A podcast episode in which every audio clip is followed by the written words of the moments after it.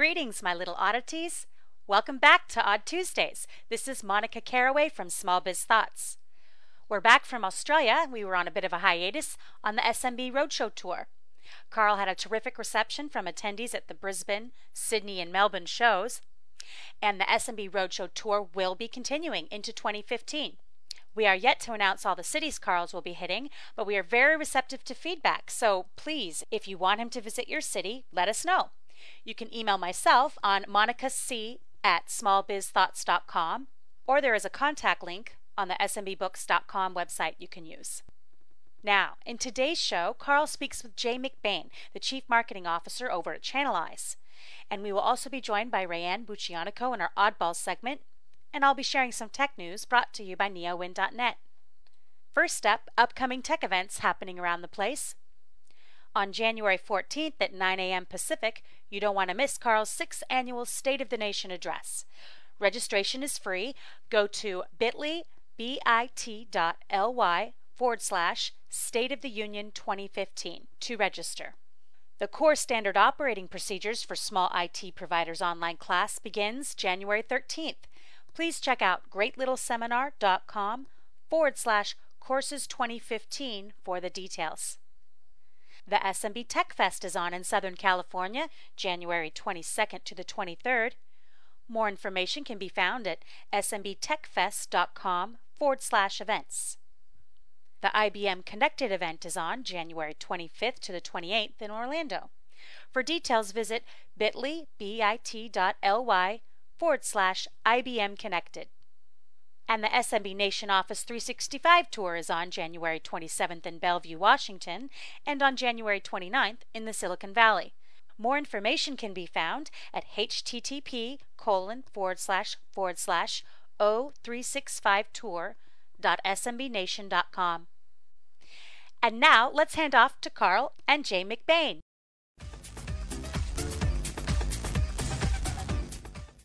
I'm joined now by Jay McBain from ChannelEyes. Welcome to the program. Thank you, Karl. So let's start with what is your title? What uh, what do you do at ChannelEyes? I am the uh, Chief Marketing Officer, one of the four co-founders of the business. Right. What is ChannelEyes today? What what's your goal? Uh, the main goal that we have, we've got a mobile platform. It's completely 100% channel focused, and uh, the mobile platform is really designed to simplify the channel so work on communication, work on enabling the right tools, as well as motivating you know, channel partners and, and getting them the right information at the right time. And then the final piece is really around channel management and getting the right data and you know responding to the right um, uh, input and feedback in, in real time to drive uh, channel sales forward. So is this something that the vendors would distribute to their partners? Exactly. So if you went to your, uh, if you use an Apple or if you use a Google phone today, if you go to their, your app store, uh, almost 100 different vendors have channel apps today. Uh, 96 of those 100 run ChannelEyes. Uh, it's white labeled, so you don't see ChannelEyes. Uh, but you'd see vendors today like HP and Cisco, uh, Verizon, you know, very large international channel organizations or you'd see you know smaller ones that have decided to forego a PRM system or other types of things, and their entire channel communication, onboarding, development is all done via the mobile app. That is their one face to the customer. So we don't have to get into pricing, but the vendors pay for it then, and not uh, not the individual partners. That is correct. It is free to all partners. Uh, they just go into their app store, uh, grab the app itself, put it on their phone or tablet, and uh, completely free to use.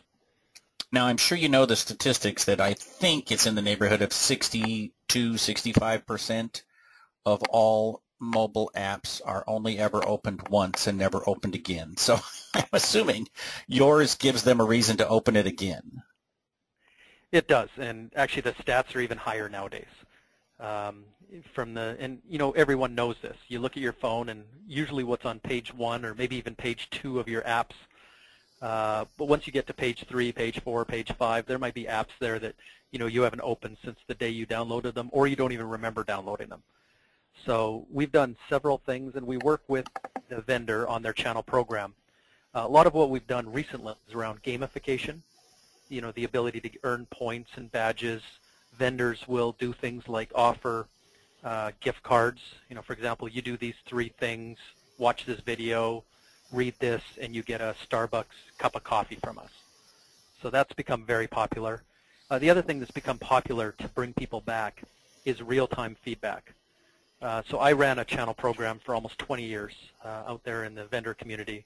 And one of the challenges I had was, you know, when I ran a campaign or launched a product or a program, it was three to six months later that I started to get feedback via, you know, roundtables and things right. like that. Way, way too late to change anything. We've got, it's almost like a four-square check-in today. We call it Pitch Tracker that allows channel partners to, you know, sell a product, a new product, uh, and feedback with just a couple of answers uh, to questions.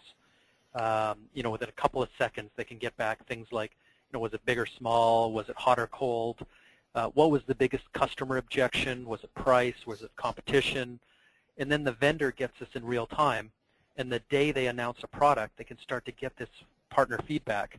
And then the next day, for example, if you know it's too expensive or you're getting a lot of, of objections on price, uh, the vendor can either release some battle cards or, or education on that objection, or maybe even a spiff to lower that price, and then look at it the next day to see if the feedback is getting better. So real-time activities that you can do on a phone or a tablet that are very difficult to do, you know, in, in a laptop or a traditional portal sense right. of trying to get feedback from partners.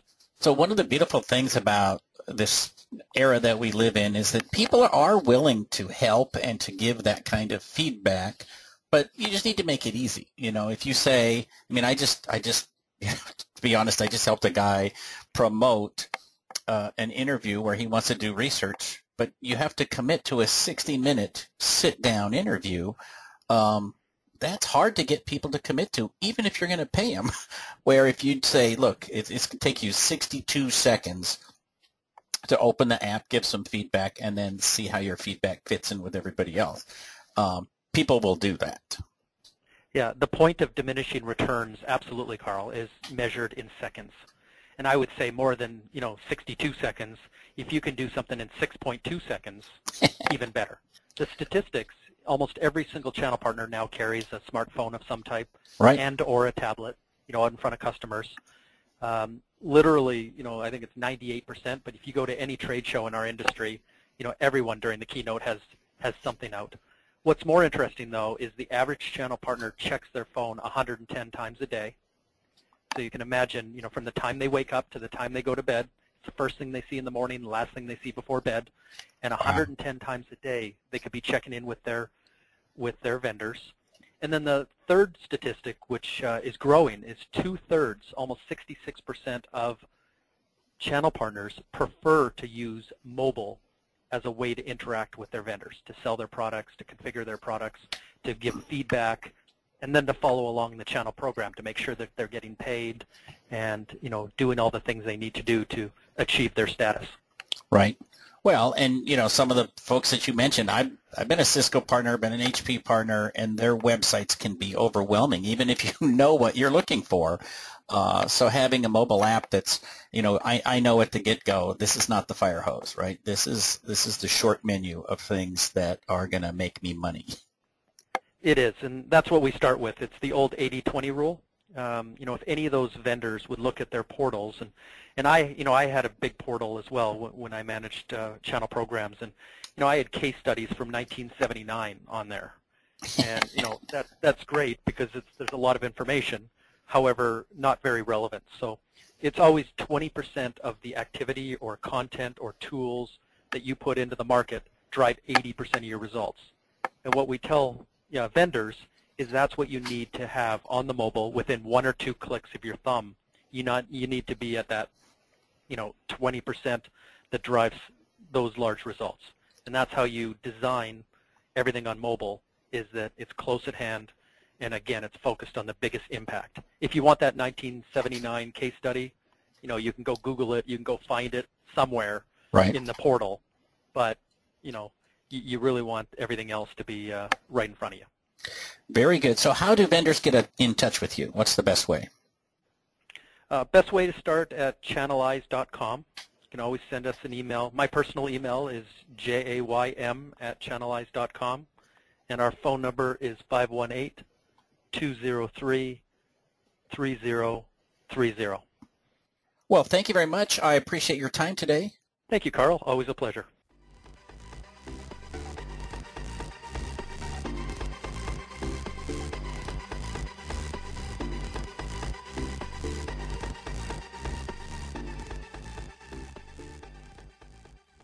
And now for today's Oddballs segment. We are joined by Rayanne Buchianico. She'll be talking about some of the financial processes MSPs need to be aware of.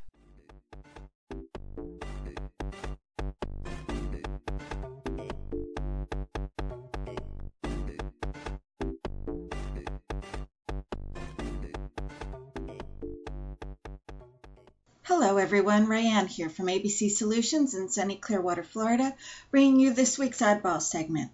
Today's topic will not be another QuickBooks tip, they'll resume next time. Instead, I want to talk about some basic financial processes that you can use to manage your company finances. Recently, I started working with a great little seminar, and together we are offering a class on financial processes that make all the difference. You may have seen it. It's a five-week course offered live via webinar. You can learn more about the courses they offer at greatlittleseminar.com. My five-week course is really unique. We spend one hour each week looking at the financial information of three sample businesses, all of them MSPs. And the purpose of this is to look at the financial reports in your business and ask yourself questions that you haven't thought of before. There's more to your company finances than total revenue, net profit, and cash in the bank, and I show you how to find it.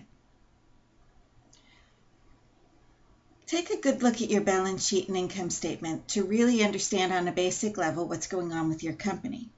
Minor changes in your chart of accounts can make all the difference in the information you get from your reports. You want to align your revenue accounts with your cost of goods sold accounts and make sure that your balance sheet accounts are accurate.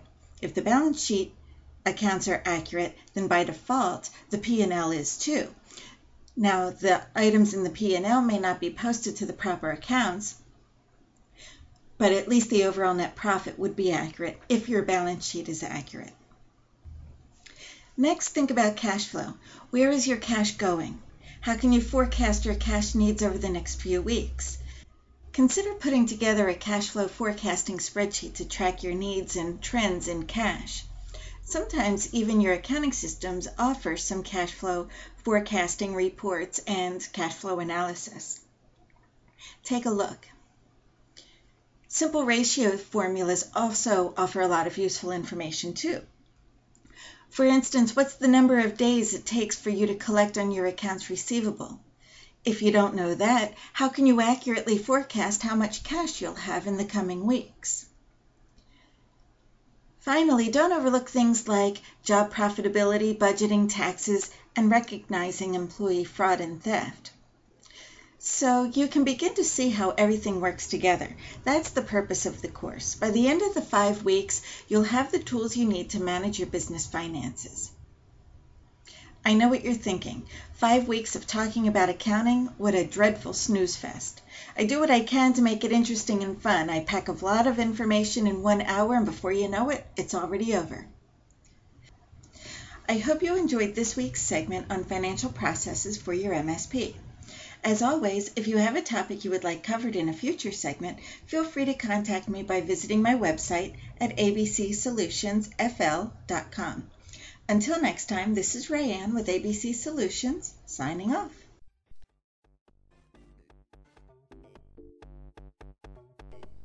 Now for today's news segment brought to you by neowin.net. A year in search. In 2014, we searched trillions of times. Opens Google's dramatic Year in Search 2014 video. What do these searches say about us? Apparently, they say we search the same stuff everyone has already been talking about. The list, which is actually a series of search categories ranging anywhere from global news to consumer electronics, follows the same fairly obvious trends as it has in previous years. Topping the list for global trending searches in 2014 are Robin Williams, the World Cup, especially after the 7 1 victory Germany took over Brazil, and Ebola. The only vaguely technology related result topping the global search trends list in 2014 is Flappy Bird, which beat out militant group ISIS and Disney movie Frozen for the sixth spot. In consumer electronics, Apple dominated, taking the top search trend spot with iPhone 6. The Samsung Galaxy S5 and the Nexus 6 took the second and third spots, respectively, while Microsoft's Xbox One was only the seventh most searched term in consumer electronics, and PS4 didn't even make the top 10. Although the world seemingly still cares more about celebrities and cake recipes than the hottest new gadgets, the trillions of searches cited by Google represent a huge percentage of people living and sharing parts of their lives online. And the company is particularly proud of all these search results, as they should be. The searches represent Google's place as a technology empire that's in the middle of our digital lives and is now nearly impossible to avoid. Recently, an internal build of Windows 10 leaked that shows significant updates to the user interface, including a new theme for the desktop. One of the features that has been updated in this build is Storage Sense, and it provides a few hints about what to expect with the final release of the OS. Microsoft has added new save location settings to Storage Sense that, as the name implies, allows you to set default locations to save media.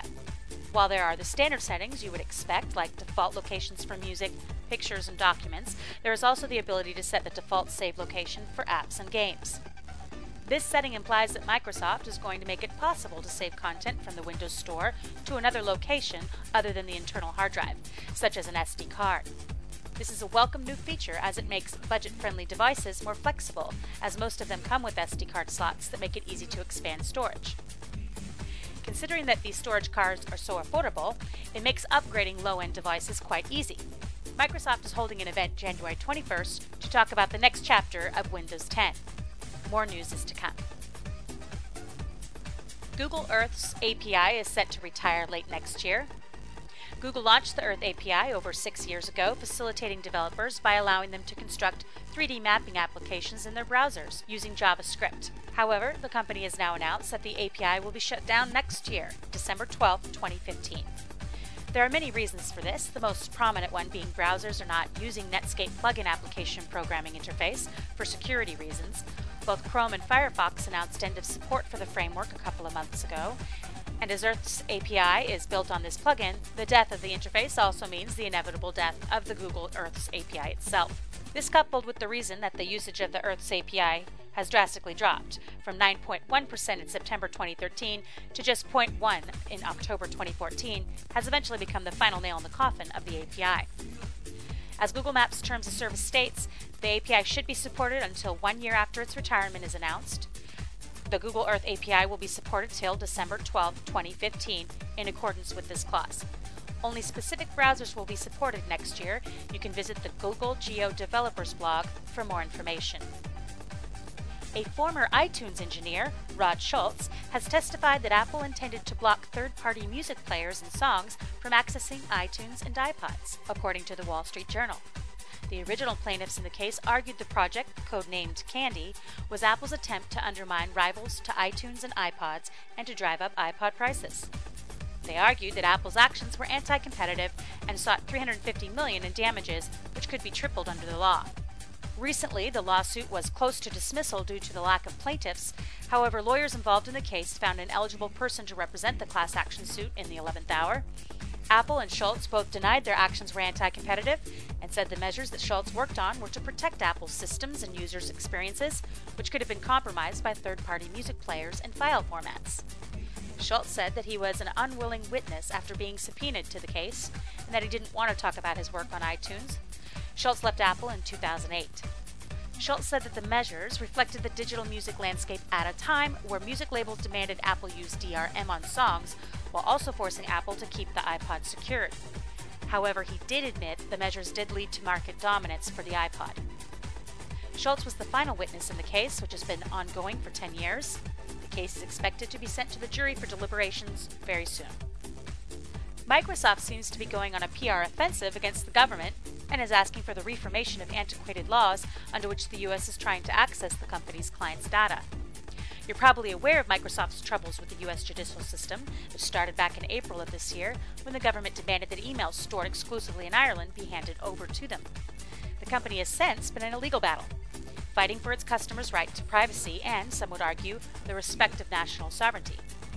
After a subsequent loss, and in the middle of an appeal right now, the company is fighting back by trying to get the public on its side. The company has released two videos online where they try and explain what the cloud really is and why, in Microsoft's view, the US government has no legal right to access the data it wants. Curiously, this is a bit of a step backwards when it comes to the company's PR message about the cloud, which until now has been along the lines of, it's simply the cloud, it just works, don't worry about how that happens. Suddenly, antiquated laws and legal pressure are pushing the company back to explaining that cloud data is not actually magic, but rather lives in very expensive, company operated data centers around the world. Numerous technology and communication companies, not to mention privacy organizations, have come to Microsoft's support by filling amicus briefs in favor of the company's stance against the U.S. government. Microsoft was one of the companies affected by Edward Snowden's revelations about the way the NSA and the U.S. government access people's digital data with barely any legal oversight. A teenager has invented a device to protect his grandfather from Alzheimer's related wandering. Kenneth Shinozuka is a teenager who lives in New York City with his extended family. Kenneth's grandfather is one of 5.2 million Americans who suffers from Alzheimer's disease and is one of the 65% of those patients who have the tendency to wander in the middle of the night. For confused seniors, these wandering episodes can lead to injury or even death. Kenneth noticed that his aunt, his grandfather's primary caregiver, struggled to prevent these episodes. In 2012, Kenneth started developing a device that would prevent his grandfather from getting out of bed at night unsupervised.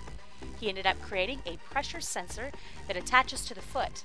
When his grandfather puts his feet on the floor to get out of bed, the pressure sensor wirelessly delivered an alert to his aunt's phone via Bluetooth. During six months of testing, the device caught all of his grandfather's attempts to get out of bed with no false positives reported. His project, Wearable Sensors, a novel healthcare solution for the aging society, made him a finalist in the 2014 Google Science Fair at age 15. Though Kenneth did not win in the top prize in his age group, his project was the Scientific American Science in Action Award winner. This award is given to projects that solve problems concerning the environment, resources, or health. He also received $50,000 to develop his idea and will receive a year's worth of mentoring so that he can help even more seniors with Alzheimer's and their families enjoy safer nights. Kenneth says that in the future he would like to study neuroscience and help bring a cure to those suffering from dementia and Alzheimer's, like his grandfather. I'd like to thank neowin.net for today's news.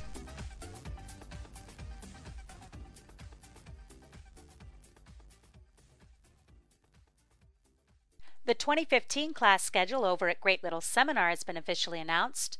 New MSP classes have been added this year. There are now 10 online classes. Each class runs for five weeks and are live on Tuesday mornings with recordings and materials made available to students. To name a few of the classes on offer, we have Managed Services in a Month, The 10 Golden Rules of PSA, Critical Habits for Success Working in Real Time, Highly Successful Project Management, and there are many more. Please go to greatlittleseminar.com to see what's on offer.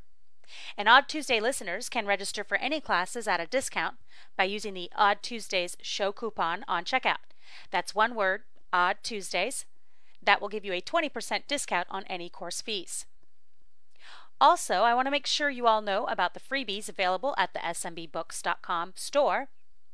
Karl's 68 point checklist and the cloud readiness checklist are the hot favorites there.